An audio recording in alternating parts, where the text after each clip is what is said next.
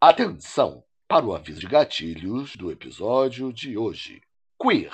Cereja. Revolução feminista. Decolonização. Família tradicional brasileira. Sou uma piranha.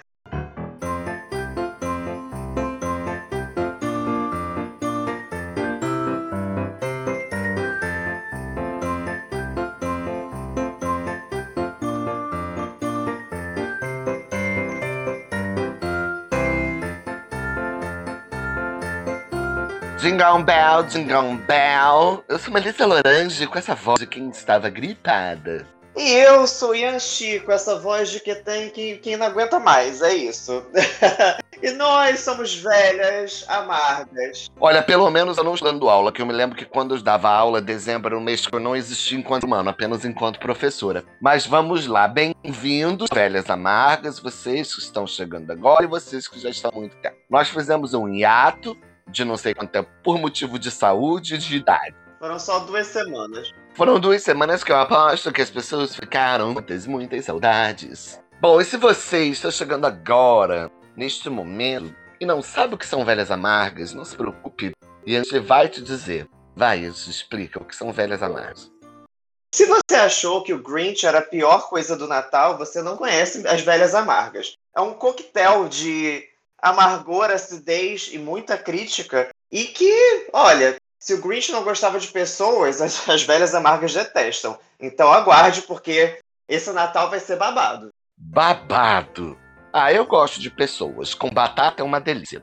Então é Natal. O nosso, o nosso especial de Natal.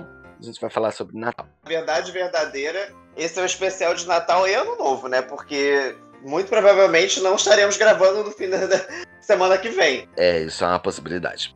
Mas, não, vamos, vamos tentar. Se a gente não conseguir, a gente faz o ano novo no ano novo, não tem problema também. Eu vi uma coisa muito legal na internet dizendo que se você é gay, não tem como ser indiferente ao Natal. Eu achei divertido. E assim, como era a relação do Natal na sua vida, enquanto criança gay? A família de imigrantes. Cara, então, na verdade, o Natal para mim, ele são muitas camadas, porque a noite, a véspera de Natal, ela costumava ser muito legal. Porque, assim, quando criança mesmo, né? Criança, eu digo primeira infância até no máximo 5, 6 anos.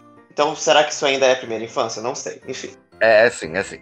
Enquanto educadora, posso dizer que é primeira infância. Porque era lá na minha casa, meus pais ainda eram casados, o que né, é uma coisa, felizes. E a família da minha mãe, que é a parte brasileira, vinha para a ceia e tal. Então, assim, na verdade, o que animava o Natal era justamente o lado brasileiro da minha família, porque o lado chinês, e aí é, é como é hoje em dia, na verdade, o lado chinês basicamente é como se fosse uma corrida para o jantar. Nessa corrida, é, enquanto todo mundo meio que eu não vou nem dizer que fala amenidades, porque ninguém né, quer, quer falar porra nenhuma. Então, assim, convive no mesmo espaço. E aí depois, assim, deu, acabou a ceia, é, entrega presente vai para casa.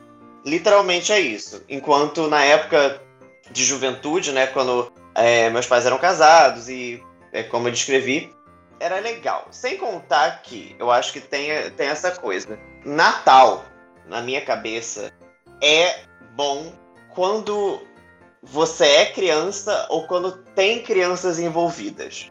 Sabe? Tem uma coisa do, do encanto e tudo mais que é muito maneiro, mas que depois de determinada, de determinada idade, quando você já foi bem fudido pelo mundo, isso perde um pouco do encanto.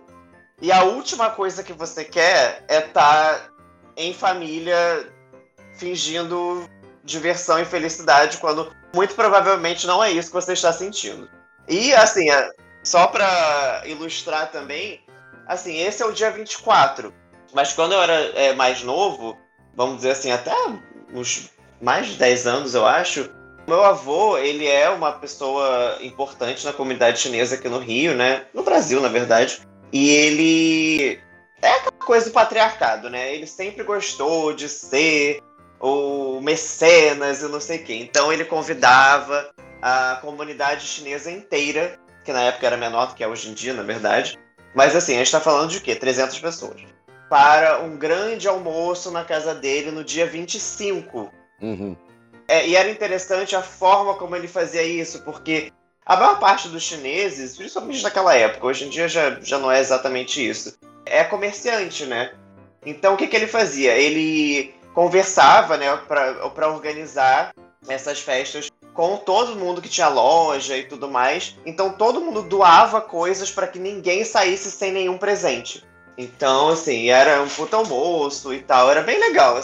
É inevitável a, a, sensação de me sentir, mesmo que quem estivesse organizando o evento fosse o meu avô, mas de me sentir um, um forasteiro, um estrangeiro nesses espaços, né? Porque uhum tendo sido criado, né, por uma mãe brasileira e tudo mais, então tinha um certo uma quantidade de isolamento dessa comunidade de alguma forma. Então, assim, é, era diferente esse esse momento, mas sempre muito maneiro, sempre muito legal. Isso foi, bom, quando a gente era novo, então foi nos anos 90, então foi a época em que tinha aqueles milhões e milhões e milhões de joguinhos chineses que tinha, tipo, 999 jogos diferentes. Aqueles minigames. Exatamente. Nossa, eu voltava descarregado desse negócio pra casa. Kit de cortar unha. Só essas coisas maravilhosas. Ah, eu adorei. Eu, eu, eu ia amar esse Natal. Ia me divertir profundamente. Bom, aqui em casa, na minha família, o que acontece? Minha avó, que já é falecida há uns dois, três anos, a minha ideia, ideia de tempo passado é muito ruim. Ela faleceu exatamente antes de começar a pandemia. Com 90 anos, né, gente? Então, assim, não era nenhuma surpresa que eventualmente ela ia falecer. Mas o nome da minha avó é Natália porque ela nasceu no dia 25 de dezembro. Então entendo que o dia 24 de dezembro não faz muito sentido também, porque dia 25 era aniversário da matriarca da família e Natal. Então meu Natal sempre foi no dia 25 de dezembro, iam todos para casa da minha avó, né, todos os tios. Isso da família materna, porque a minha família paterna hoje em dia que eu tenho mais contato, porque meu pai é um grande filho da puta. Então nem sempre, por exemplo, ele me buscava no dia 24 para passar com ele. Mas dizia eu. Aí juntava toda a família, tinha Goku. É muito bom, porque a comida de Natal da minha família é arroz de polvo, ao qual eu sou alérgico. eu não posso comer frutos do mar. E aí, obviamente, que a criança teve que parar para alergia algumas vezes, porque nenhum adulto acredita que ela está com alergia. Se ela não ficar roxa e parar de respirar. Vamos forçar para que de repente ela ganhe alguma imunidade. Não, não é nem isso. Tipo, você está inventando histórias porque você não gosta do povo. E eu, tipo, com a garganta fechada. Mas aí, fácil de respirar, eu não tava doente, né? Tem esse problema da família portuguesa. A família portuguesa acha que, tá, que sabe de tudo certo. Mas aí tinha amigo oculto e tal. Então, dia 25 sempre foi muito importante pra gente. Ao mesmo tempo, eu não gosto de toda a minha família. Não gosto de hoje e já não gostava no passado. Porém, enquanto criança, eu não entendia que eu não podia, que eu podia não gostar das pessoas, entendeu? Era uma coisa um pouco uhum. complicada. E ninguém vira pra, pra criança e fala: você não é obrigado a gostar de todas as pessoas. Você, no máximo, é obrigado a conviver com elas pelo bem comum. E eu acho que as pessoas têm que começar a tratar a criança como ser humano e explicar isso. Olha, não precisa gostar do tio e da tia mas você trate eles bem e tal, mas você não precisa ficar. Mas você vai conviver com eles porque a vida é assim, o karma é grande. Não, você vai conviver com eles quando você é criança, você tem que estar junto com os adultos, mas assim. Que é uma coisa também, você não pode deixar a criança sozinha em casa. Mas você não precisa se importar com seu tio. Eu acho que essa é uma grande diferença. Uma coisa é você não entender que você não gosta da pessoa, e aí você tem que ficar achando que aquilo é muito importante, que você tem que agradar. Uhum. Não tem tem que agradar ninguém. Você vê ele falar, e o tio vai falar, você caga na cabeça dele, ele não faz parte da sua vida, ele te vê três vezes por ano, sabe? Os primos foram também. Então, demorou muito tempo para eu, como uma grande bichinha da família, ter esse entendimento. E, obviamente, esse entendimento veio na adolescência junto com a nossa tradição, né, do nosso grupo de amigos, de se reunir no dia 25 à noite. Ai, nossa, esse dia Olha, para mim é o refresco, sinceramente. É o refresco, mas é o refresco. Que é o raspas e restos, e a gente sabe bem. Nós, de amigos bem grandes, que na verdade as pessoas vão se juntando, né? E a gente pega o que sobrou do Natal e faz uma ceia no dia 25 à noite. O que eu acho interessante é que essa a conformação dessa, desse evento ela muda todo ano, porque enfim, planos, né? Planos mudam e tudo mais, então é interessante ver quem vai se afinar naque, naquele evento, naquele ano específico. Naquela confraria, né? E é ótimo. Primeiro porque eu, eu amo comida de Natal, gente. Eu amo, eu, eu acho assim. Eu passo, de verdade, do dia 24 ao dia 30 com dor de barriga de tanto que eu como tudo que tem pela frente. E não tô nem aí. Depois a gente toma um imosec e vai. Também gosto muito de comidas de Natal, mas ao mesmo tempo, ultimamente eu tenho refletido muito sobre é, hábitos e coisas que a gente fala e repete e tudo mais. E eu fico pensando, cara, todo conceito para mim de Natal, como nos é apresentado, pelo menos aqui no Brasil, é muito maluco, porque essa coisa, primeiro, são só comidas hiper pesadas que você nunca em dezembro deveria comer, porque vamos ser sinceros, é um suicídio para os próximos dias, pelo menos. E, cara, todo o conceito de Natal nevado, né? Nossa, isso eu acho muito engraçado. Que, assim, será que a gente não chegou num ponto decolonial o suficiente? Exato, mas é isso que eu fico pensando. No sabe? século XXI. Sim. Assim, a comida tem esse problema de que a comida é pesada, porque tem essa coisa, né? Do, do porco, do peru, do pernil. E vai substituir por quê, né? Porque que comida brasileira é leve. Fica aí. Fica aí esse questionamento, é. Não, a gente tem que enfiar um salpicão. O bom é que tem a mexa, que é pra segurar o negócio da comida que a gente tá comendo que nem um. E eu gosto da ideia de comer bacalhau e peixe. Eu acho que a gente ia comer mais peixe, inclusive, nesse processo, porque é um calor do caralho, e peixe pelo menos. É Nós somos um país de basicamente costa, assim, tipo, pelo menos a maior parte do Brasil é banhada pelo mar. Temos também muitos rios, né? A gente é, quer dizer, cada vez menos, mas. Dependendo da Vale do Rio Doce, até 2030 não tem mais nenhum. É, mas assim, enquanto tem, né? Então, assim, é realmente. Eu nem sou uma pessoa que gosta de peixe, particularmente, mas eu acho que sim, é um, é, uma, é um recurso muito bom, sabe, pra, pra gente. Eu acho que tem uma coisa, eu tenho assistido muito o canal da Paula Carosella no YouTube. Uhum. E entre uma receita e outra, ela fala muito sobre essa coisa da sustentabilidade, o que parece assim uma repetição, né, besta, mas eu acho que é isso, a gente ainda não entendeu o que que isso é de verdade, né? Entender ciclos é muito importante, né? Entender quando tem determinados tipos de vegetal, quando tem determinadas, tipo, é, quando você pode pescar, porque tem períodos que é de reprodução. Então, por que, que você vai pescar se, os bichos estão lá tentando se multiplicar?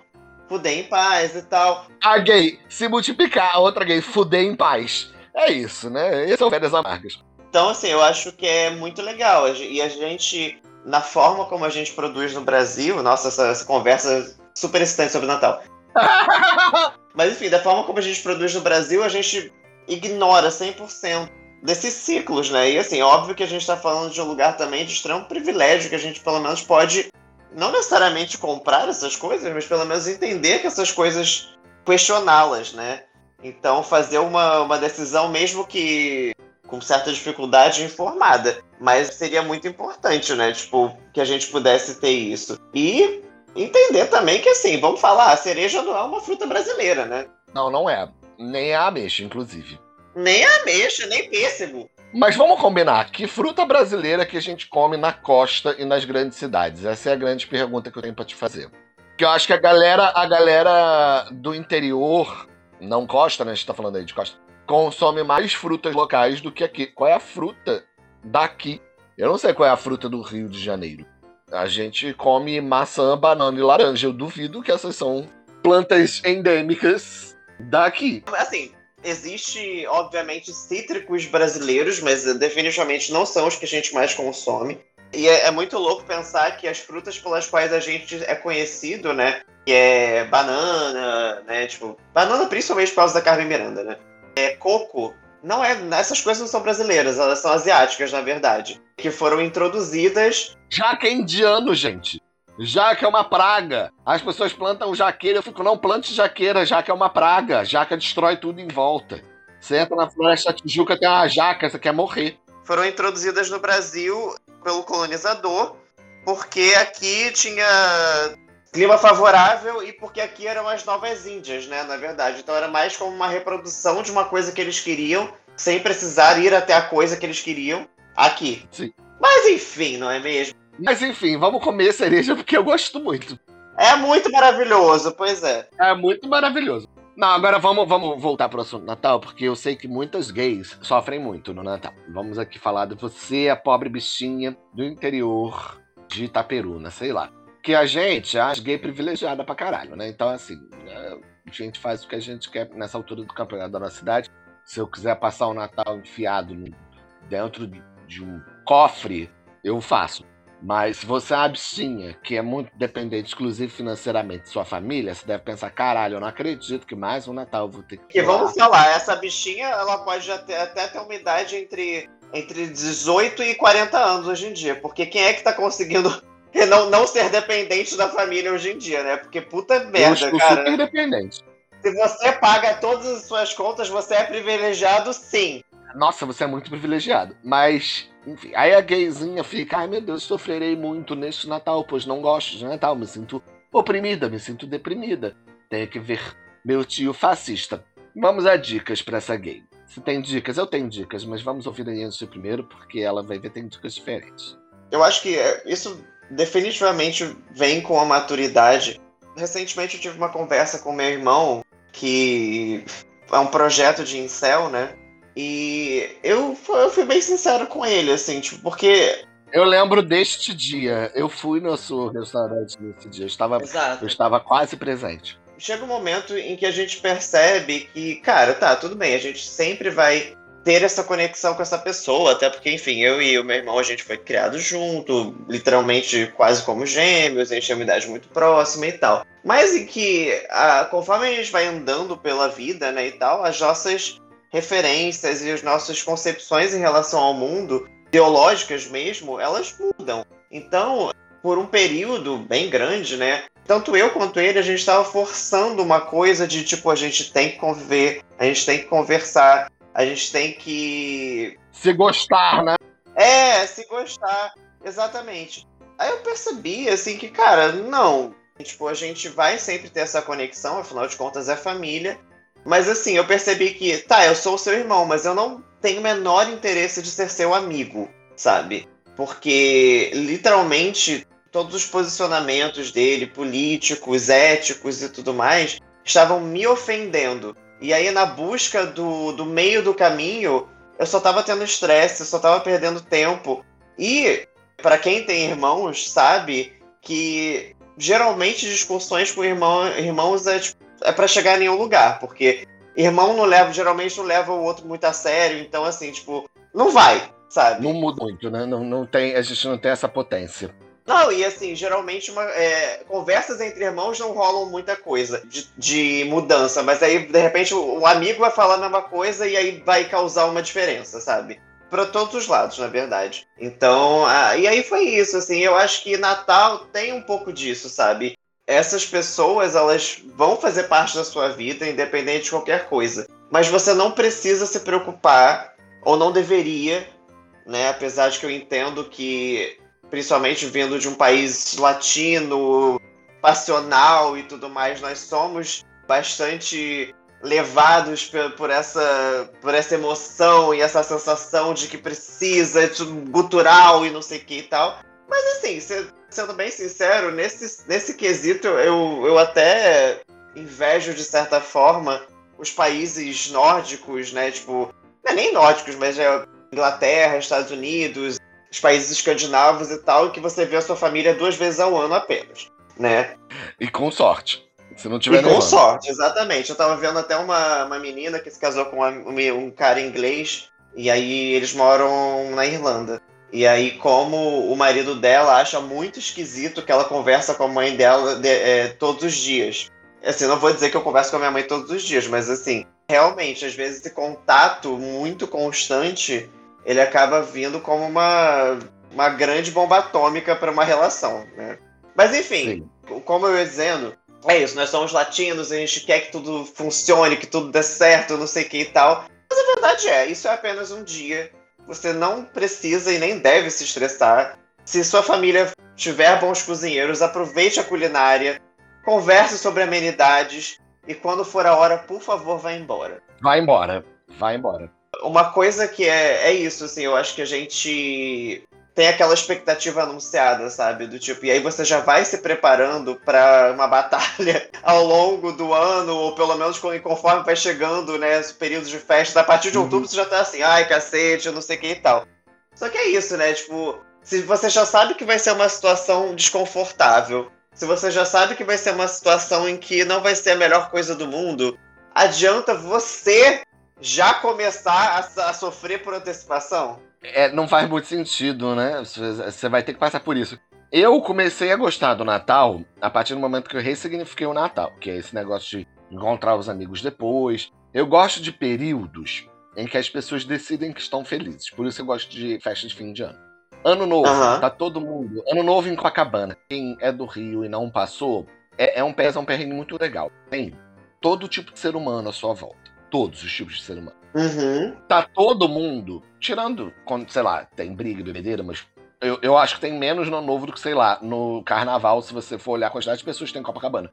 Mas tá todo mundo disposto a estar feliz. Eu amo momentos catárticos, onde tá todo mundo disposto. Eu vou ter um momento de alegria. Eu gosto disso, eu acho isso maneiro. Você se propõe, né? É, por isso eu gosto, gente. Eu gosto de carnaval, Natal e Ano Novo, que são momentos onde as pessoas viram e falam: não, agora eu vou ser feliz, eu vou fazer de tudo para isso funcionar. É, e eu, eu acho que tem, tem uma coisa de um de um poder nisso, né? De que mesmo que por apenas algumas horas você se torna senhor do seu destino. E aí você decide que você vai viver uma boa noite, que você vai viver um bom momento, sabe? E isso é. Eu, eu, eu gostaria até que a gente conseguisse fazer isso ao longo do ano, né? Não apenas nesse um momento, mas esse um momento é, é, é bastante bom. É, eu acho que não dá pra durante o ano, porque a gente ia esgotar. Eu acho que tem Sim. isso também. Ia, emocionalmente se esgotar. Não dá para você se convencer o tempo inteiro. Mas aí várias coisas me ajudaram a gostar do Natal. O primeiro foi esse, entender que eu não preciso gostar das pessoas. Eu só convivo com elas. E aí, quando eu não, como eu não preciso gostar, tinha primo meu que nem dá Feliz Natal mais, foda-se. E as pessoas falavam as coisas, eu ficava olhando pra cara dela, pensando, né? Por que, que você quer saber da minha vida se você não faz parte dela? Era, era esse o meu pensamento. E assim, de verdade isso me ajudou muito, porque eu falar qualquer coisa. A pessoa ao longo do ano não, não troca uma palavra com você. O que, que, o que, o que a ela interessa para quem você tá dando, é... para quem você tá chupando, quanto você ganha. Você tá trabalhando, se não tá. Vai me arrumar um emprego uma tia, minha esposa do meu tio, né? Esposa do irmão da minha mãe. Que é uma pessoa, tem suas dificuldades, mas ela é uma pessoa ruim, não. E aí, uma muito tentando ser pra Frentex, me perguntou se estava amando menino ou menina. Eu falei que não. Ela, nossa, mas por que você é uma pessoa tão inteligente do que. E eu, nesse ano particularmente, estava de saco cheio da vida. É, e eu respondi, ai, tia, porque eu sou uma grande piranha. E ela ria tão descontroladamente. Falei, viu, esse momento é ótimo. E, gente, eu vou responder o que para essa mulher? Não é assim, você vai me arrumar um, um aluno seu da universidade para eu pegar? Então, entendeu? Você quer saber para quê? Eu, eu, sempre fico me perguntando, por que essa pessoa quer saber? Acho que também, eu acho que tem uma, uma coisa que que eu acho que a idade também nos dá, talvez, né? Porque eu tô, a gente tá falando de nós dois, obviamente, e nós já perdemos todas as rédeas das coisas, mas. Né, não, é porque eu acho que a partir de determinado ponto a gente para de tentar mascarar qual é a nossa personalidade, quem nós somos e tal. E eu vejo isso como um puta benefício, na verdade, porque existe um grande gasto de energia nisso, né? Então, assim, enorme, você vê. Enorme. Quando você falou isso pra sua tia, eu acho que você pegou, talvez, ela meio desarmada, né, na verdade. Porque. E aí, vocês puderam ter algum momento de verdade, sabe? Em que ela viu, Sim. pelo menos muito rapidamente, um vislumbre de quem você é. E você não precisou segurar nada, sabe? Isso é legal. Não, isso é ótimo. E assim, quando tinha esse Natal em família, eu ia, porque eu gosto da minha avó, né? Está lá no paraíso das avós, mas eu gosto dela, uma pessoa agradável. E eu gosto muito da minha mãe, então assim, pra que que eu vou dar dor de cabeça pra minha mãe? De explicar porque que eu não tô lá afim, sabe? Então, por gostar uhum. muito da minha mãe, a gente faz esse esforço de um dia. E aí, pra mim, mas é um negócio que pra mim funciona. Se pra você não funciona, não se sacrifique. Pra mim, botar assim, olha, botar aqui na, na, na bandeja, fazer as contas emocionais, noves fora, sobe um, não sei o quê, dou conta. Porque aí depois eu vou ver meus amigos, porque aí antes tem o Natal aqui em casa com o espírito familiar. Entendeu? Então, desse período da minha vida, eu concordei com esse processo. O que fez ele ser infinitamente mais fácil. Eu acho que são acordos que você faz, que a gente tem que aprender a fazer acordos conosco mesmo. Agora, se você não tem como fazer isso, tem uma galera que é da, da famosa relação abusiva familiar, né? Pense, e aí a minha dica, assim, é, é, é bem escura. Pense que você está num grande teatro e você vai representar um magnífico papel, papel fantástico, de uma pessoa que você claramente não é. E aí eu acho que é o momento de você se divertir. E aí você fala várias coisas que não são verdade, porque essas pessoas não têm como confirmar. Elas não têm a menor ideia de quem você é, elas só estão te vendo dessa vez. E aí você inventa que você escreveu um livro, inventa que você tá fazendo pós. Pós é ótimo, o que é pós é um curso de um ano? Ah, eu fiz uma pós sendo ótimo, não sei o quê. Inventa qualquer coisa. Aí no ano seguinte. Fala que você fez uma extensão. Ninguém precisa saber que é uma extensão de unha, por exemplo. É, exatamente. Foda-se, inventa que você tava namorando, mas terminou antes do Natal e você tá arrasado. Por isso que você tá muito triste esse ano. Inventa coisa aí. Gente, é maravilhoso. Acho que é uma oportunidade de vocês fazerem a Nazaré Tedesco e inventar um novo personagem. Entendeu? Vocês já vão treinando pra personalidade do ano que vem. Entendeu? Acho bacana. É, eu acho que, assim, pelo menos é, na minha família, geralmente o dia 24 é um, é um dia 100% do núcleo familiar mais interno, né? O meu avô, os filhos dele, né? Meus tios meu pai e os meus primos. O que tem sido interessante nos últimos anos é que todo mundo, dos mais velhos, eu sou o filho mais velho, neto mais velho, até os mais novos, que é o meu irmão mais novo, né? Que tá agora com 20 anos, eu acho que todo mundo chegou num lugar de uma certa maturidade para a gente conseguir observar as coisas com um certo olhar crítico e conseguir conversar sobre esse assunto.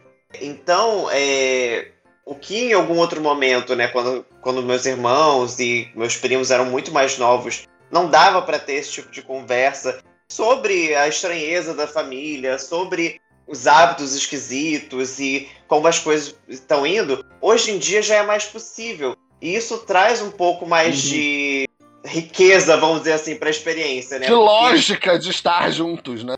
Exatamente. Você tá falando mal da gente mesmo, que é um esporte bem, bem brasileiro. Que todos nós estamos vivendo essa experiência e é legal. E assim, a gente tende, principalmente quando nós somos pessoas queer e tudo mais, e olha que assim, eu sou o grande veador da minha família. Meus irmãos e meus primos, todo mundo no HT. Até, até a segunda ordem. A gente tende a se isolar e achar que a nossa experiência é muito única, flocos de neve, meu Deus e tal. Do you ever feel like a plastic bag?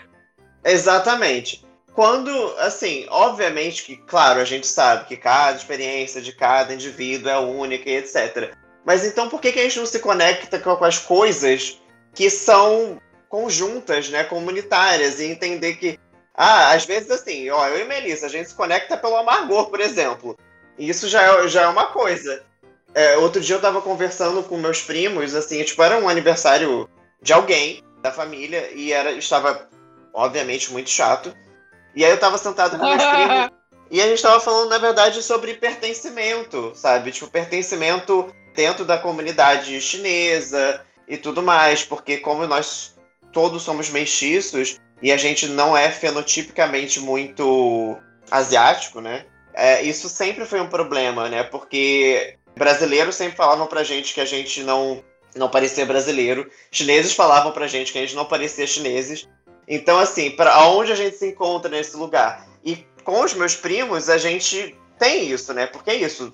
Todos estamos na mesma situação é, e, ao mesmo tempo, somos netos de uma pessoa que é importante. Então, assim, tem isso. Nossos pais todos são extremamente. Extremamente não, são 100% chineses. Então fica nesse lugar. E aí, tipo, teve essa conversa e eu achei que foi tão legal, porque eu acho que em outro momento, se a gente estivesse, se eu estivesse falando assim, há 10 anos atrás, talvez mais, não, não teria acontecido. Talvez a gente uhum. não, não teria se conectado nesse lugar, até porque para que a gente possa se conectar nesse lugar, a gente precisa ter a experiência, né? Como é que você vai falar necessariamente sobre uma coisa que você não, nunca nem pensou sobre o assunto? É bom, então assim, tipo, eu acho que ah, essas reuniões familiares elas deixaram de ser tão ruins porque a gente vai descobrindo onde a gente consegue acessar para ter um bom momento, sabe?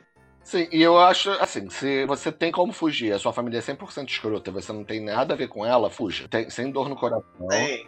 Linda, fuja. Fuja porque Pra quê, né? Dando tanta importância pra gente que não se importa com você e que você efetivamente não se importa com elas. Tem muito essa coisa da, da, da pressão. Ai, não, mas eu tenho que fazer acontecer essa relação. As relações não têm que ser feitas para acontecer, às vezes elas têm que ser feitas para não acontecer. E entrando também né, nessa coisa do, da, da relação acontecer, quando a gente falou sobre amizades, né, tipo aqui no podcast, uhum. inclusive procurem aí na lista, eu acho que tem uma coisa que é, às vezes, você forçar demais uma relação basicamente extingue a possibilidade de que em algum momento ela seja de fato alguma coisa. Sim. Então, é preciso que você tenha também a maturidade de entender que talvez não seja aquele momento para aquilo. E tudo bem, sabe?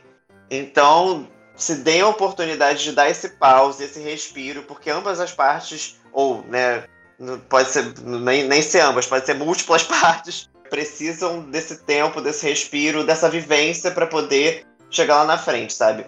Eu conheço muita gente que passou anos sem falar com mãe, pai, que eu, assim, eu, Bianchi, acho difícil e complicado, porém compreensível, mas que anos depois vieram a, a entender o porquê da, da, das rusgas e tudo mais. E hoje em dia, não vou falar que são relações maravilhosas, icônicas e Nossa Senhora, mas melhorou, sabe? Mas é que precisou desse tempo. Não, então, eu não falo com meu pai porque ele é um psicopata há mais de 10 anos. Não perco nada com isso, inclusive estou muito feliz. Aham. Uhum. Esse processo é muito difícil, porque você fica, não, mas eu tenho que fazer isso acontecer. Eu falei, gente, uma pessoa que obviamente é louca e perigosa. Por que eu tô mantendo uma pessoa louca e perigosa na minha vida? Ele era emocionalmente dependente de mim. Eu mandei tomar no cu e pronto, vivi minha vida. Então, uhum. tem muito isso. Fica, não, mas eu, eu sou o responsável por esta pessoa. Se não entrar na justiça para cuidar dele, eu não vou cuidar. Então, assim, é ter esse problema também, né, gente? Nós somos filhos obrigados a cuidar dos pais se eles entrarem no processo contra a gente é bandido. Porque tem essa porra desse núcleo familiar pra ficar horroroso. Enfim, gente, manda tomar no cu, tira da sua vida, porque é o que você faz mesmo. Às vezes a melhor relação com essa alegria de não ter conviver com gente ruim. Porque as pessoas são ruins. Você gosta de. Ai, eu não acredito na maldade do ser humano. Mas tem que ser compreendido. Não, gente, isso é. Eu acredito muito na maldade do ser humano. Nossa, eu não só acredito como. Eu já vi a maldade do ser humano bem de perto. Qual o trauma de infância do Bolsonaro ser desse jeito? Gente, nenhum, o bicho é ruim mesmo, é o demônio em forma de ser humano. E aí, não, gente, manda pro inferno. Manda pro inferno, sai de perto, dê sua vida tranquilo de longe. Parece fácil a gente falar. Não foi fácil, foi um processo de alguns anos. É importante que a gente entenda que qualquer pessoa. E isso também é uma coisa que eu acho que vem com o tempo e com a maturidade, sabe? Tipo, quando a gente é novo, ou quando a gente é mais novo, a gente tem uma concepção, é, tipo, por exemplo, quando eu era mais novo, eu achava que aos 26 eu já estaria morando sozinho, que eu já estaria com a vida um pouco mais resolvida e tal, né? Tipo... Hum, kkk, beijos. E eu me lembro de há alguns anos atrás eu fui padrinho de uma pessoa no, no santo. E aí, bom, quando você é padrinho ou, ou ajudante de uma pessoa, né, você tem que passar vários dias, né? Tipo, ajudando a pessoa a passar pelos rituais, etc. Ele era um cara, né? Tipo, eu acho que ele já tinha quase 40 anos. E ele tava falando que antes de entrar para recolher e tal, ele, ele tava conversando com o pai dele sobre como houve uma, uma conexão ali, porque ele falou, cara, é bizarro pensar que os nossos pais, eles, eles não sabiam. Assim, tipo, é, é aquela coisa do consertar o carro enquanto ele tá em movimento. E eu acho que é isso, assim, quando, quando a gente fala de, olha, faça isso ou faça aquilo. E assim, primeiro que não é imperativo, sabe? A gente não tá obrigando ninguém a fazer nada. São experiências vividas. E ao mesmo tempo, isso não significa que essas formas como a gente soube lidar resolveram 100% dessas situações. Porque com certeza mais para frente a gente ainda vai ter que lidar com várias outras, né? Mas assim, se, se existe alguma proposta aqui, é para dirimir de alguma forma os sofrimentos anunciados, porque nós somos uma comunidade que sofre demais, sabe? E olha, eu não quero ser conhecido pelo sofrimento, sinceramente. Ah, não. Inclusive, não tem nada mais queer do que não ser conhecido por sofrimento. Tem uma coisa que eu tinha discutido, tava conversando com minha filha, menina Fenty Hanna, Falando, ah. gente, queer é um negócio que a gente tem que entender. O queer não é o ai meu Deus como eu sofro. Que é o ressignificado de uma palavra ofensiva. Queer é mandar a sua família tomar no cu. O queer é ir pra festa, é ficar louca. Isso é o queer. O queer não é esse processo de olha, eu sofri essas opressões. Não é sobre as opressões, é sobre como a gente vai cuspir na cara do opressor. Não é sobre a é. vivência de. E aí eu vou falar uma coisa polêmica. Falarei uma coisa polêmica. As pessoas ficam, ai, por quê? Eu me identifico. Agora você cancela disso. Eu me identifico como uma pessoa não binária porque eu não me identifico com masculino. Ou amor, eu também não me identifico com várias coisas do masculino. Eu me identifico com várias coisas da comunidade gay. Eu me identifico com várias coisas de brasileiro. Eu me identifico com várias coisas. Não é sobre identificar só. Não é só um processo de olhar a identificação. Eu não vou definir a minha existência, nem a minha sexualidade, nem a minha expressão de gênero, nem a minha vivência enquanto ser humano, baseada apenas e tão somente enquanto eu sofro opressão da sociedade. Não, eu, eu acho que tem uma coisa sobre isso, é, sobre essa, esse preenchimento. Eu acho que é isso. Porque você tem sim uma caixa do que é considerado homem barra masculino, você tem uma caixa do que é considerado uhum. mulher barra feminino. E aí, do que, que adianta você sair dessas caixas e entrar numa caixa não binária, de não binariedade, ou enfim, de qualquer outra coisa, se, se essa caixa não está sendo necessariamente preenchida com coisas boas, sabe? É, eu acho que eu tenho muito para mim que, assim, tipo, eu, eu, Ian, particularmente, não acredito nem, nem em gênero, nem em sexualidade.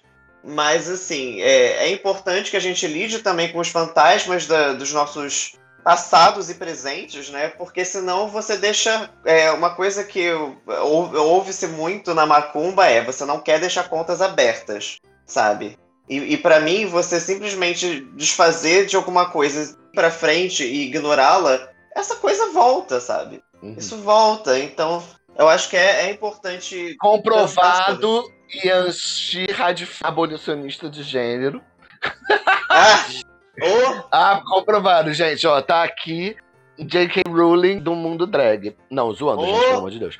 E, e, e, com isso eu quero dizer de forma nenhuma que eu não acredito em pessoas não binárias, não, tá, ah, tá, gente? Não, eu só estou dizendo. Não, não é sobre isso que estamos falando. Eu estou falando que, na minha cabeça, enquanto pessoa, que não vou nem dizer se identifica como queer, mas que cai no quarto da chuva do queer, porque acho que queer também não é identificação, porque, né? Mas esse é outro papo. Mas eu, enquanto esta pessoa, não quero que todas as minhas existências, vivências, identificações sejam baseadas apenas no que eu sofro, das opressões que eu sofro perante a sociedade. Para mim não faz sentido. Essa é uma discussão muito constante também, né, sobre a nossa representação na mídia, né? Sim. Durante muito tempo, isso não mudou, né? Mas assim, tá tem pequenos pontos de divergência agora, felizmente. É, a gente é só representado como gente que sofre ou como gente que é apêndice de outros, né? Como uhum. o chaveiro da mulher hétero, ou então como a, a travesti prostituta. Nunca é como uma pessoa em plenitude de sua vida, sendo feliz e, e tudo mais, sabe? Agora, é, e aí a gente tem que fazer um, uma boa referência, né? Porque é legal mesmo. Por exemplo, tem um filme de Natal viadão na Netflix. Eu quero muito ver. E que aparentemente é, é ótimo. É 100% filme de Natal hétero, comédia romântica, só que com homens. Ah, gente, porque é isso. A gente quer representar de, de água com açúcar também. Eu acho importantíssimo. Também, nossa. Eu acho. Os filmes, se a gente pegar uma lista, né? E eu, durante um período, eu queria. Isso quando nem tinha muito. Queria e assistia muitos filmes queer, né? Tipo, principalmente gays, porque. Tem mais. É, tem mais e o G, ele é a testosterona ela realmente engole todas as, todas as outras siglas, assim, é impressionante. É sempre sobre sofrimento e é bom que não seja, né? Tipo, é bom que tenha outras coisas. Uma coisa, um, acho que esse ano me sugeriram para conversar sobre, eu acho que eu falei isso com você. Me sugeriram para conversar sobre, não, para sugerir é, estilistas e pessoas estilosas queer. Eu falei isso com você? Falou, falou. Comigo falou, acho que no podcast não. É, no pois é. E aí, eu parei para pensar sobre o assunto, sabe? E, e a parada é, para uma pessoa queer, estilo e moda não é apenas vestimenta.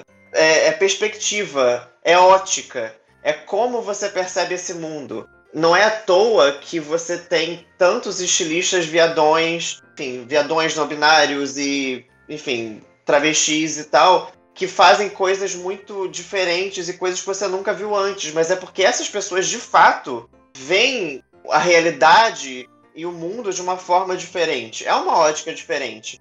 Então, é mais do que só moda.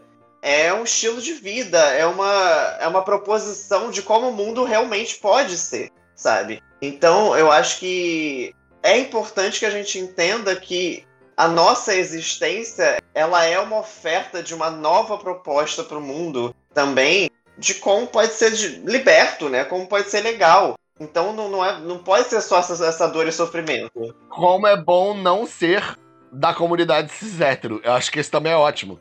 Tipo, que bom que eu não tô nesse meio dessas pessoas. Totalmente. Nossa, é celebração de não fazer parte disso. Eu tava pensando outro dia sobre ícones revolucionários hum. que têm históricos, ou dizem as mais línguas que eram LGBTs, ou que eram grandes viadores, no caso, né? Como o Zapata, o Emiliano Zapata e o Lampião. As pessoas falam que eles não eram exatamente o, o, o da heterossexualidade. E eu fico, gente, por que estão surpresos que uma pessoa revolucionária, antissistema, não era hétero? Eu não entendi. Assim, alguém que fala, não quero as coisas como estão, e essa pessoa não é hétero, pra mim faz bastante sentido. Eu não sei o que, por que vocês acham tão revolucionário. Ah, porque pegou em armas. Hum, tá bom. Ok, fantástico. É porque eu não tenho armas para pegar na tua conjuntura, porque, enfim. Mas não vão falar isso não. Polícia Federal, tô brincando. É, é só aqui o mundo das ideias. É bizarro pensar que a nossa percepção em relação à revolução, ela sempre está muito direcionada e ligada a, a, uma revolução armamentista. Quando, por exemplo, assim, vamos dizer assim, a revolução que a gente menciona e fala mais, né? Enfim, eu, eu acho que é o que definiu muito como o nosso mundo moderno é hoje em dia, que é a Revolução Francesa. Cara, ela, tudo bem, muita gente foi morta, a gente sabe e tudo mais. Mas ela principalmente foi uma revolução ideológica, porque foi uma compreensão de que, cara, aquilo não fazia sentido nenhum, sabe? A revolução feminista, gente. A revolução feminista mudou completamente a nossa sociedade e nem todas as, as mulheres no mundo inteiro precisaram pegar em armas e sair atirando nos homens. O que eu acho que elas teriam direito. Assim, longe de mim dizer que não. A gente assiste as sufragistas e vê que, de fato, rolou umas porradarias e alguns casos de revolução. Mas o processo, o processo de mudança da sociedade patriarcal que ainda está em andamento nem sempre é a partir da porradaria. Né? Enfim, é a partir de várias é isso, coisas. Assim, eu acho que a porradaria é. Nossa, vou, vou falar uma coisa questionável. Você vai falar uma coisa questionável? Ah, então vamos lá, que é a novidade nesse, nesse podcast. É, pois é. Não, é tipo, a porradaria ela tem o seu valor, mas assim, é, é porque a porradaria ela permite o espaço do pensamento. Eu acho que é isso. Do, do porquê que aquilo tá acontecendo, sabe? Mas assim, se, se não existe um cerne ideológico por trás dessa porradaria, por trás dessa revolução e tudo mais, isso se perde. E aí aquilo é 100% foda-se sabe? Porque aí não faz diferença nenhuma aquilo acontecer. Eu acho que sim, existe uma necessidade de muitas camadas da sociedade de uma explosão, mesmo que ela venha teoricamente, aleatoriamente e tal, porque acho que sim, existe uma, uma revolta irracional. E quando eu digo isso, eu não quero dizer que as pessoas são irracionais, mas, existe, é, mas eu acho que existe um lugar de, de catarse, da necessidade do quebrar coisa e tudo mais, que eu acho que uhum. já tá muito como é que fala? É que uma hora cansa, né? Acho é uma, hora, hora a pessoa é, cansa obrigado. de apanhar e começa a bater. E é uma coisa que está sendo acumulada, né? Então muitas vezes você não necessariamente sabe por que, que você está fazendo aquilo racionalmente, mas o seu corpo ele precisa fazer aquilo, sabe? E é isso, assim. Não, não, não. Eu queria dizer que isso tem tudo a ver com o Natal, na verdade. A gente tá falando, ah, você tem, tá falando de Natal, tá falando disso. Porque primeiro tem essa parada que a gente falou sobre a catarse de tentar ser feliz no, nessas datas de, indiano. E segundo, que a gente está falando do nascimento de uma figura revolucionária que a igreja fez parecer um grande idiota, do paz e amor. Mas que, na verdade, uhum. era um puto de um revolucionário de andar com gente bizarra. E que, mal comparando, era os queer da época, sabe? Andar com mulher e vagabundo. É, o que eu acho que é, sabe? que é importante também as pessoas entenderem é que, assim, todos os aplicativos que eu uso, eu acho que eu falei isso quando a gente falou de aplicativo, mas todos os aplicativos que eu uso que tem essa opção, eu boto que eu sou queer, né? Eu, Yanxi, me considero um homem cis e tal, né? Tipo, me vejo como tal. Porém, sou uma pessoa queer. Mas por quê? Porque na minha concepção e na minha cabeça, queer é a pessoa que não está na conformação normativa da sociedade. Ou seja, a pessoa que está do lado de fora. Em nenhum momento, mesmo sendo um homem cis, etc., eu me vejo como uma pessoa que se encaixa nos moldes da sociedade. Então isso me faz. Lá um... de dentro, né? É, isso me faz uma, um candidato perfeito para, para me considerar queer. Eu pelo menos considero, né? E isso engloba para mim uma quantidade muito grande de, da sociedade, sabe? É, e é até interessante pensar que, assim, tipo, não é uma formação que eu chequei, mas, assim, é uma coisa que eu ouvi que, essa pessoa, é, que a Indianari fala, que é justamente que ela considera aquilo, na verdade, considera queer até uma parcela muito grande de mulheres, mulheres cis, porque, tipo, que é, é uma sociedade não feita por essas pessoas também, sabe? Uhum. Em que você é posto constantemente em provação, em dor e sofrimento e tal. Então, então você tem que se botar primeiro numa posição de briga e luta e tudo mais. Então isso para mim parece muito queer, na verdade. Sim. Eu queria só fechar o assunto do Natal com um negócio seguinte. Eu tava conversando com a minha psiquiatra. É, eu adoro conversar, eu estava conversando com a minha psiquiatra. Eu estava conversando com a minha psiquiatra com esse dezembro, tá muito estranho para mim, porque é o segundo dezembro que eu não tô dando aula. E dezembro, para mim, sempre é um mês que eu tô enlouquecido. Imagina, a professorinha na escola pública, conselho de classe, recuperação, prova final, louca, né? Naquele conselho final, descobrindo quem é que vai passar, quem é que não vai passar, o que a gente pode fazer para salvar a alma da criança. E eu fico enlouquecendo, fechando diário. E eu não tô com isso, porque eu não tô dando aula. A minha avó não é mais viva, então não tem mais esse preparo do Natal, do amigo oculto, de saber que eu vou encontrar um milhão de pessoas. Então esse dezembro tá meio, meio vazio. E eu tô pobre também, que é outra questão importante.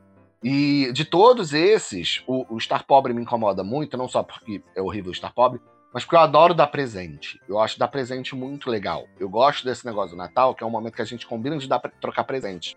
Que também uhum. é, é, legal de ser no final do ano, porque culmina, cara, esse ano foi tudo isso que aconteceu, então agora que a gente tá acabando, Vamos presentear quem a gente gosta para dizer, olha, você sobreviveu. É legal que é no final do ano, porque culmina também com o 13 terceiro, e aí é mais possível isso, que isso aconteça. É mais possível.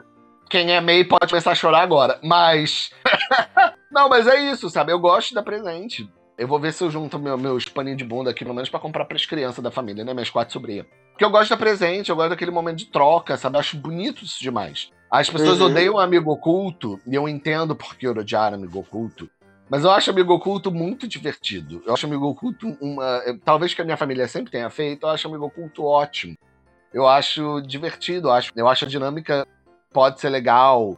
Eu gosto desses processos tradicionais de Natal, de troca de presente. Eu acho que dá pra gente se apropriar disso sem precisar apelar pro tradicionalismo, sabe? Eu acho que dá pra gente ressignificar esse processo para da festa, né? Negócio de trocar presente, mas não porque eu estou comemorando o nascimento do menino Jesus, mas falando que eu sobrevivi a mais um ano com essas pessoas que eu gosto muito, e aí eu entregar um objeto qualquer que seja significante para elas. E, e, que elas lembrem de mim, enfim. Eu acho isso bom, eu acho isso importante. Eu gosto muito de dar presente. E eu não vou dar presente a ninguém porque eu acabei de fazer a vaquinha para pagar a operação do meu cachorro. E com esse, é. com esse momento de alegria, encerramos o tema de hoje. Gente, um Feliz Natal para vocês, que vocês não se exijam tanto. Eu acho que uma das coisas que a gente tem falado ao longo desse ano, que eu acho que é uma coisa que a gente pode, talvez das poucas coisas que a gente possa passar para vocês é: tenham carinho com vocês mesmos, tenham respeito pelo seu tempo. Também eu acho que isso é essencial, sabe? Não achem que eu acho que a gente tem uma necessidade do imediatismo e o imediatismo, ele é burro, de alguma forma, né? Então, deem tempo para as coisas acontecerem, sabe? Não, não tenta forçar uma barra que às vezes não vai resultar em coisas positivas, né? E sejam felizes, só você forçando gente. mesmo. É, só você forçando. E não se sinta mal de odiar pessoas. Essa é outra mensagem que a gente deixa de muito amor. De muito amor e carinho. Amor próprio. Se você precisar odiar pessoas, odeie pessoas. Se você precisar trata pessoas mal para sobreviver, trate pessoas mal para sobreviver. Não fica nessa culpa cristã, não. É, exatamente. E não, não fica numa necessidade de que você tem que necessariamente amar todos iguais e tudo mais e tal. Não, às vezes você pode tolerar as pessoas e amar talvez uma ou duas, sabe? E, e se importar com o que, que essas duas querem, né? Então é isso, gente. Com esta mensagem. Com esta mensagem de positividade, terminamos o tema de hoje. E vamos aos nossos quadros semanais que já né, né, tem duas semanas aí que esses quadros semanais não, não, acontecem. Eu vou começar com um grande elogio. Na verdade, eu não vou começar com um pequeno elogio. Um grande elogio. O negócio é o seguinte: quinta-feira eu descobri que meu cachorro está com um tumor. E ele precisa passar por uma operação. Eu, inclusive, vou terminar essa gravação, vou levar ele para fazer os exames preliminares. E na quarta-feira eu ganhei todo o meu dinheiro de dezembro, que foi exatamente 400 reais dando aula é, particular. Então, tava um pouco defasado da quantidade que eu precisava pro cachorro, porque 400 reais não dá nem pro exame. E aí o que, que eu fiz? O que toda pessoa faz hoje em dia? Eu pedi ajuda. Eu entrei em pânico, desespero. Eu tô até agora, acho que eu só vou relaxar na terça-feira, que é o dia seguinte da cirurgia do cachorro tô meio anestesiada até agora com tudo que está acontecendo. Então, lugar de catatonia, né? Um pouco. Nossa, porque, gente, depois desses dois anos, eu não consigo nem sentir as coisas direito mais. É um, pode ser um assunto depois para outro momento. Eu não sinto mais as coisas. É muito louco, porque ao mesmo tempo que eu, eu fiquei desesperada, mas não tanto, eu tô grata, mas não parece. Porque eu consegui o valor para pelo menos pagar em espécie, tem quase 20% de desconto, que quando o valor é alto, 20% de desconto, gente, é muito dinheiro. É muita diferença. É, eu vou conseguir pelo menos fazer esse primeiro primeira etapa. Se tudo der certo, a gente tira o tumor e nada mais acontece, não precisa fazer mais nada. Se tudo der errado, precisa fazer tratamento depois. Mas só não, não precisar acessar o cartão de crédito da família pela enésima vez, eu já estou muito grato. Então, na verdade, meu grande elogio é para todo mundo que compartilhou, ajudou como pôde, com 5 a 5 mil reais. Mentira, ninguém doou 5 mil reais, só para vocês entenderem porque vocês operaram literalmente um milagre de Natal na vida desta pobre velha, amarga. Então, muito obrigada a todos vocês. E quem não estava sabendo, mande energias positivas para o cãozinho, porque ele é um cãozinho muito educado, muito bonzinho. Porque, assim, é muito caro o negócio, porque ele tem 50 quilos, é um cão muito grande. E tem um problema de cachorro de raça que as pessoas acham que você comprou o cachorro. Eu não comprei, eu ganhei o cachorro. Deu uma ninhada no homem, não sabia pra onde 13 leões da Rodésia. O homem não tinha onde enfiar 13 cachorros que vão chegar a 50 quilos. Ele vendeu alguns e começou a dar outros, porque não tem o que fazer. Como é que você, o que, você faz? Você não faz nada, você entra em pânico. E aí o homem me deu. Eu paguei, sei lá, pra dizer que eu não paguei nada, eu paguei 200 reais, que era o quê? As vacinas iniciais dele. Quando eu peguei. Então, as pessoas ficam nessa de, ah, você tem um cão de raça, então você tem dinheiro para gastar. Gente, eu já tive dinheiro para gastar, não tem não. Então, o bicho é muito bom. A mulher enfiou uma agulha, tamanho do meu braço no cachorro e ele não fez um ai, porque ele é muito, muito centrado. É um animal muito bem.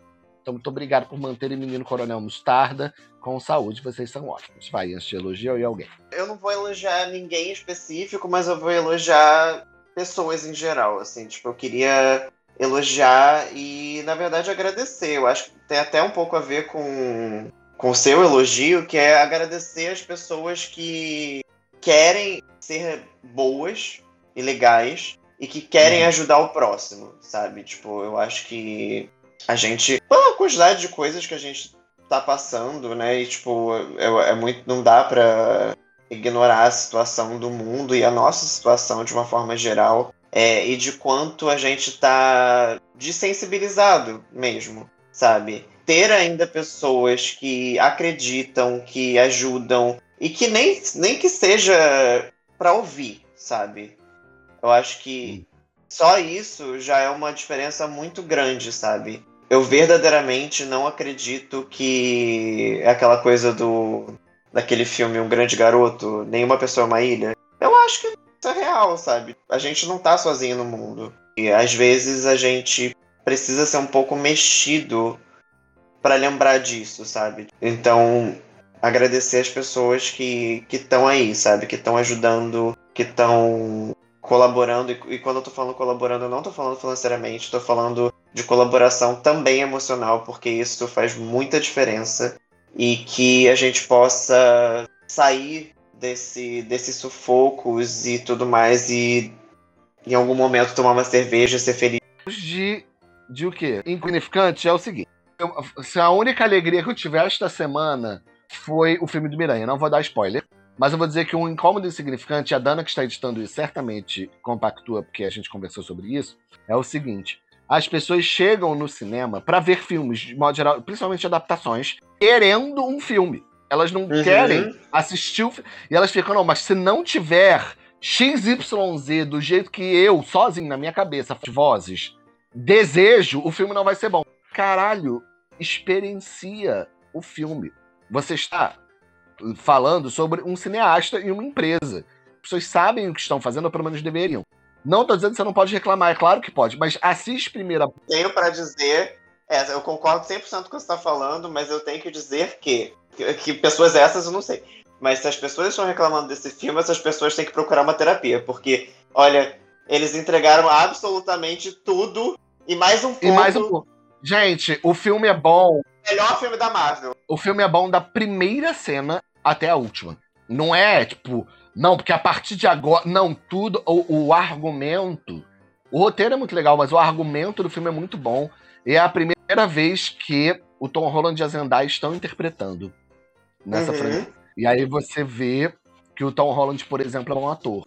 Eu já sabia que ele era um bom ator, porque eu já vi outras coisas dele pré-blockbuster. Mas é legal darem espaço. Enfim, o que falta de lábio em Tom Holland, ele tem de carisma e boa atuação. É isso que eu posso dizer. Nossa, ele é, ele, ele é uma figura muito fofa, né? Assim, você vê as entrevistas dele. Ele é. Ele é. Mas, então, você que não assistiu, você que vai assistir qualquer coisa, gente, calma. Assiste. Às vezes você pode ser surpreendido. Às vezes você quer um negócio, aí o negócio vem e ele é ruim. Aí eu quero muito tal plot. Aí o plot vem e ele não funciona. Você queria ele, ele veio e não foi o que você esperava. Então, assim, vai curtir a parada. Vai curtir qualquer parada. Não precisa nem ser necessariamente o Homem-Aranha, mas é isso. Vai curtir o negócio. E aí depois, se você achou uma bosta, que é um direito seu, escancara no Twitter, fala muito mal, xinga bastante. Mas antes de xingar bastante, assiste o bagulho. Pelo amor de Deus. Tem coisas que a premissa é muito ruim. Como, por exemplo, um filme sobre o Clodovil Hernandes. Isso não pode ser bom de forma nenhuma.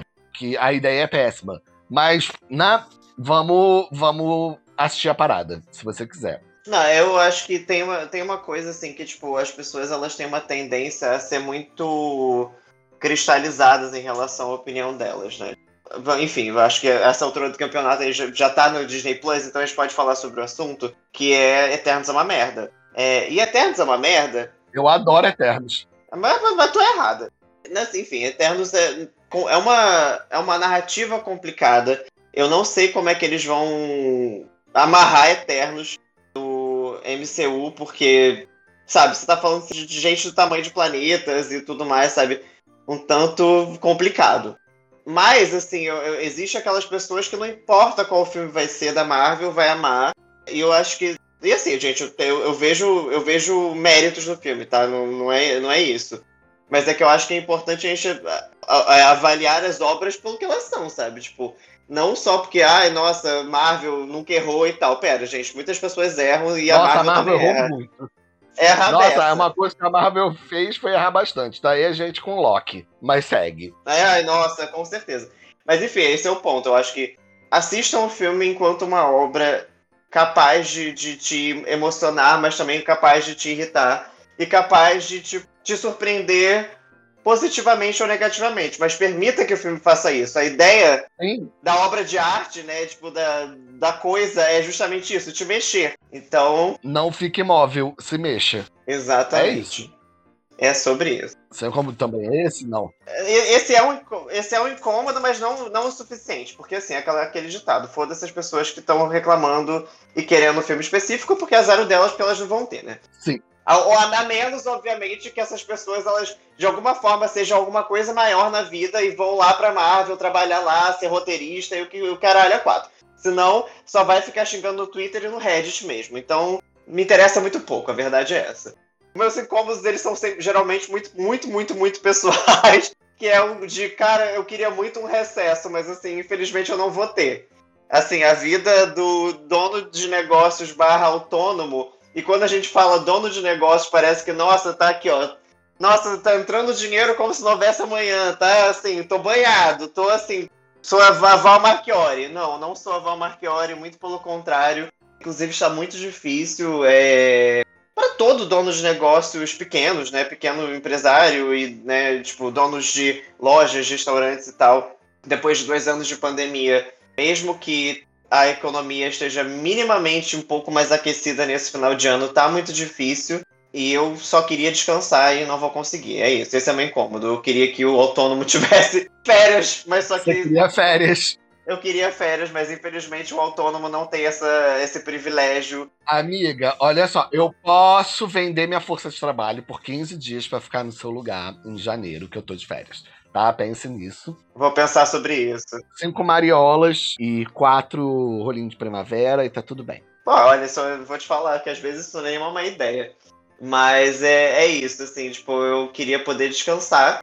Não vai rolar. Mas a vida é assim, tá tudo mais ou menos. Eu vou nem dizer que tá tudo bem, mas tá tudo mais ou menos assim. É, é sobre isso e tá tudo. E tá tudo existindo. Tá tudo. Não importa que está tudo. Enfim, vamos nos despedir das pessoas. Muito obrigado por ouvir esse podcast, mesmo depois de um tempo sumidas. Nós amamos vocês. Na verdade, a gente suporta a maioria, se importa com uma minoria e ama um número muito menor. Mas vocês são importantes para alguém no mundo. Não precisa ser necessariamente pra gente, viu?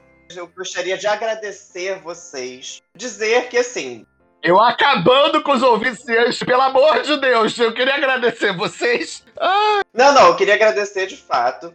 Mas assim, falar que assim, depois de a essa altura do campeonato, eu acho que pelo menos a gente tem 20 episódios, eu acho que tem mais. Tem mais. E falar que como todo bom programa, a gente provavelmente vai começar a mexer um pouco na fórmula, talvez ver conforme a gente puder fazer e não fazer e tal, porque é como Melissa bem sabe, produzir conteúdo é cansativo.